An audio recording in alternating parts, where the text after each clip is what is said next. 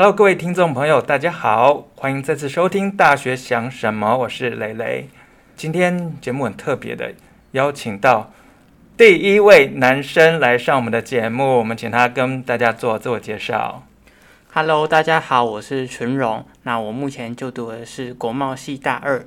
嗯，这个纯荣很特别哦，因为他当初是啊、呃、主动来找我说他想要上节目哦，因为他们班上的。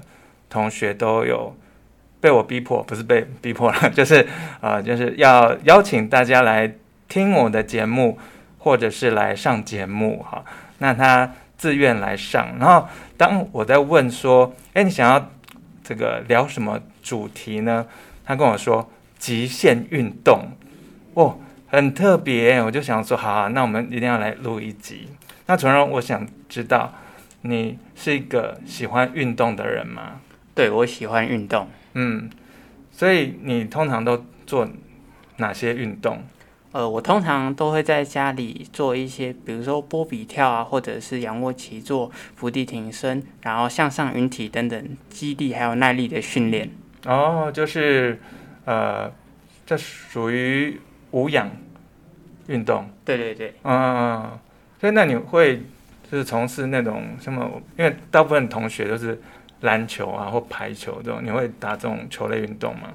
呃，球类运动的话，以前比较常，但是最近因为就是上大学以后比较忙，比较少跟朋友约出去，嗯，对，所以就是大部分都是自己在家里运动这样子。嗯，好，那你是从什么时候开始想要接触这个所谓的极限运动？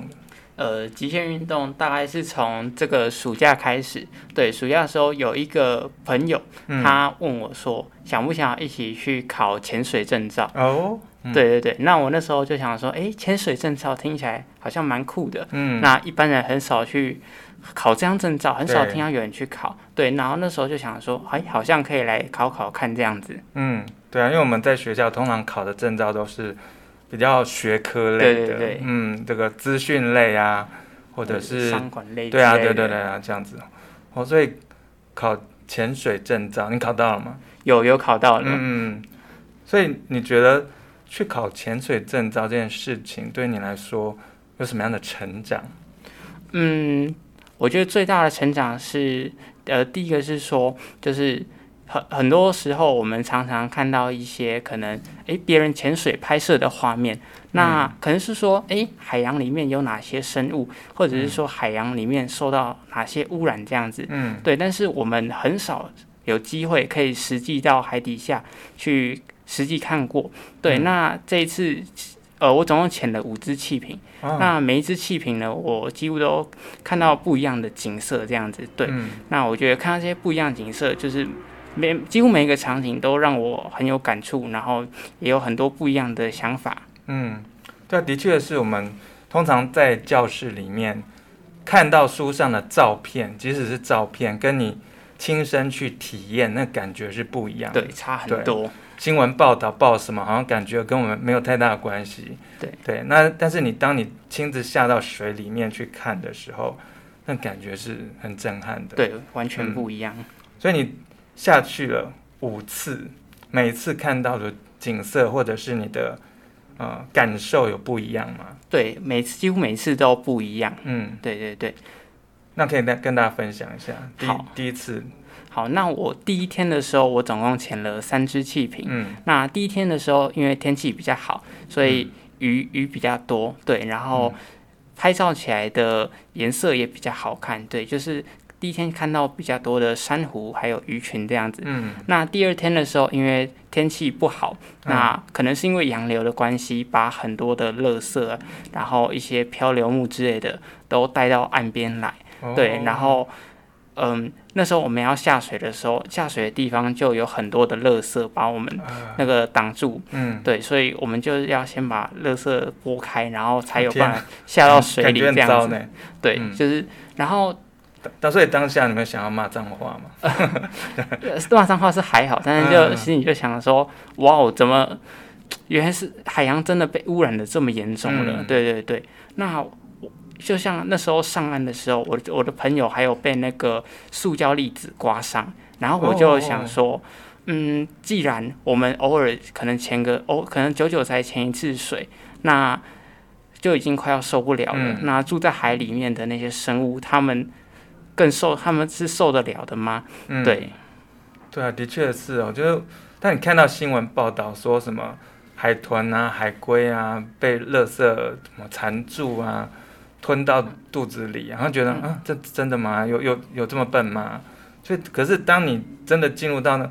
什么什么还要把垃圾拨开才能下水？这听起来真的感觉好糟哦。对，嗯，对，所以经过了这几次的下潜的经验之后，嗯，你之后你你觉得他对你的生活或者是之后你的大学生涯有什么样的影响吗？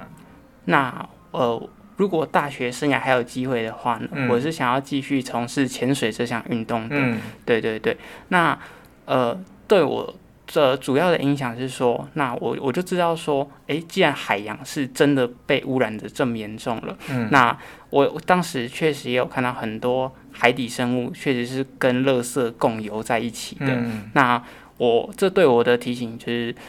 真的是不要乱丢垃圾，对，嗯、尤其是到海边玩，可能到海边烤完肉这样子，对，然后可能垃圾都没有随手清理，随手带走。那对我的提醒就是说，诶，那这个地球真的是很重要。那每次呃出去玩，可能就是一定会随手把垃圾带走，不要让垃圾飘到大自然这样子。嗯嗯。所以你之后还会想要去从事其他种类的？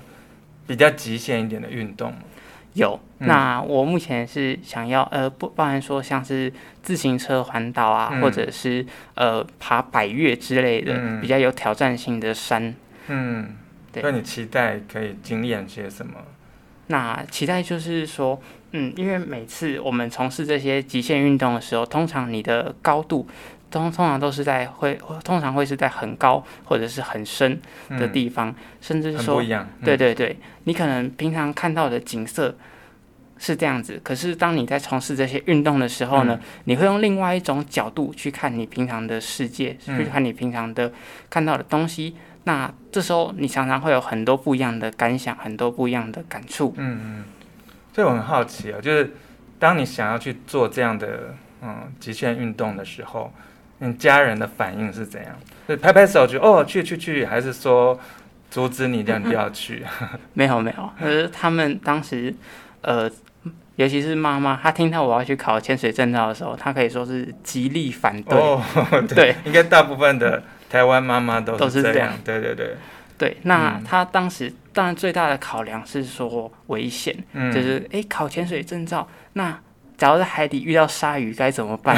欸、台湾真的有鲨鱼吗？那好像没有那么多鲨鱼。对对对，嗯、我会跟他说，呃，几率不高。嗯，对对对。嗯、然后想说，哎、欸，那遇到了什么危险？什么海浪把你卷走，那要怎么办？嗯，对对对，总之就是有很多担心。嗯，那我当时就是跟他讲了一句话，对我说，呃，有些事情你年轻的时候不做，那等到你老了，嗯，想要去做了，可能到时候。你已经呃没有那个体力了，嗯，没有，或者是说，哎，你的身份不一样了，嗯、没有办法再去做那些事情了，嗯、对对对，所以有些事情我想要趁年轻还有机会的时候，我就想要先去尝试看看。嗯，那听起来蛮感动，他有被你说服吗？有，他后来就被我说服，他就跟我说，嗯、好，那你去一定要注意安全，这样子，嗯、对。所以他有赞助吗？